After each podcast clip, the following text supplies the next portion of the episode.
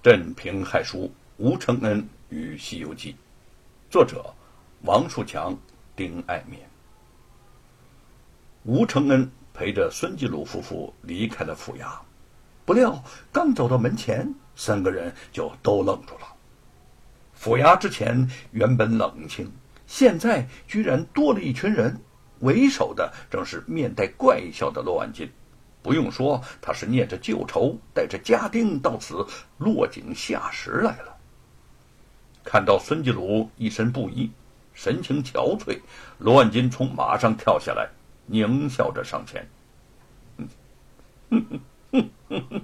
姓孙的啊，姓孙的，要走也没那么容易。”孙继鲁平静地看着他：“老夫今日返乡，可没有闲工夫在这里和你磨什么牙根。”罗万金张狂地大笑着：“好好好，那好，就让我罗老爷直截了当地告诉你，因为几年前你断案不公，害得我在大庭广众之下输给了吴承恩，丢了大脸面。今天你被除罢官，我也没有什么可忌讳的啦，哈哈哈！该是我和你算账的时候了。”孙夫人惊怕地拉住了孙继鲁的手，吴承恩上前一步，挡在他们面前，怒目而视：“罗万金，你这个落井下石的小人！”罗万金又是一阵狂笑，阴阳怪气地说：“吴承恩啊，吴承恩，难不成你想让他的账算到你的头上？我看呐，还是分清楚的好。我和你之间可不止一笔账啊！”孙继鲁将吴承恩轻轻地推到一边：“你我之事本与吴公子不相干，有什么就冲老夫一个人。罗万金，你到底想要怎么样？我要你为我牵马坠灯，做一回马童，就这么简单啊，就这么简单。”罗万金说着，用挑衅的眼光看着孙继鲁。吴承恩勃然大怒：“你太过分了！孙大人堂堂知府，怎容得你如此羞辱？”他还想和罗万金争辩，孙继鲁冲他轻轻地摇了摇头。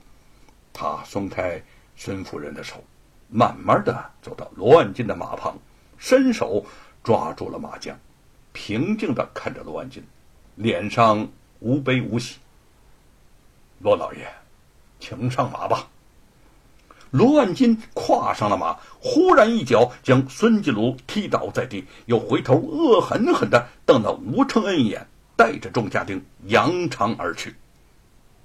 吴承恩和孙夫人急忙上前搀扶起孙继鲁，二人见他受辱，心下都是痛苦难过。孙继鲁却淡然一笑：“哼，罗万金不过是狐假虎威，威风不了多久。”他拍了拍吴承恩的手说：“如今我丢了官，虽然落魄，可是却交到你这个忘年之己，老夫此生无憾呐。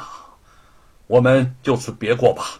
记住，你要完成《西游记》，也要提防着罗万金和严嵩啊。”吴承恩见他这时犹在为自己着想，心下感激，与他恭敬行礼道别：“大人，您多保重。”送别孙继鲁，吴承恩的心情沉重的一路慢慢走回家中。刚进院子，便见叶云慌慌张张的从屋里跑出来，见到吴承恩，急得一把拽住了他，说：“相公，不好了！玉凤他……”吴承恩听到玉凤的名字，心里一惊，见他情急之下一句话说不出来，更是着急：“玉凤怎么了？”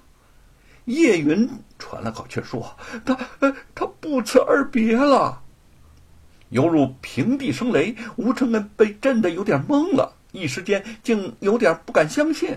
他怀疑地看着叶云：“啊，什么不辞而别？你怎么知道的？他会不会是出门买东西了？”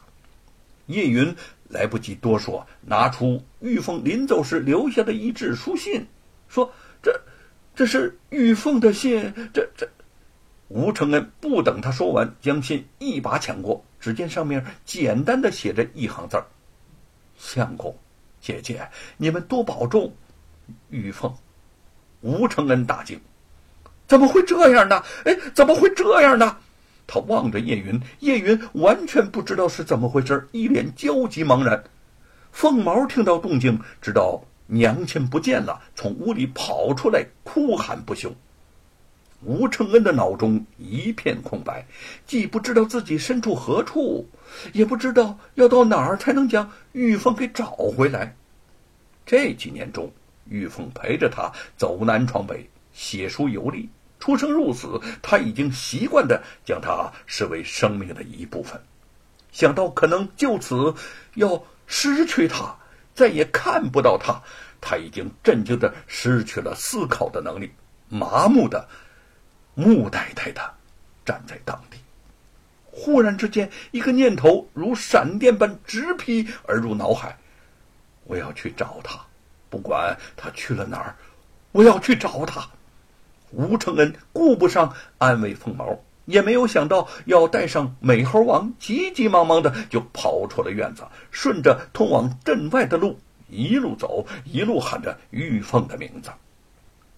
玉凤其实并没走多远，虽然做出了离开吴承恩的决定，但心中诸多的不舍却让他迟迟不能走快。听到吴承恩呼唤自己的声音远远传来，如此焦急，如此无助，他几乎就要冲着他飞奔过去。但是想到沈伟的那番话，他强忍着痛苦矛盾的心情，不但没有迎出去，反而悄悄地躲了起来。少顷，吴承恩满脸水珠地从他身边跑过，脸上不知道是汗水还是泪水，听着他大声地喊：玉凤，玉凤，你在哪儿啊？你为什么要离开我呀？玉凤，玉凤啊，回家吧。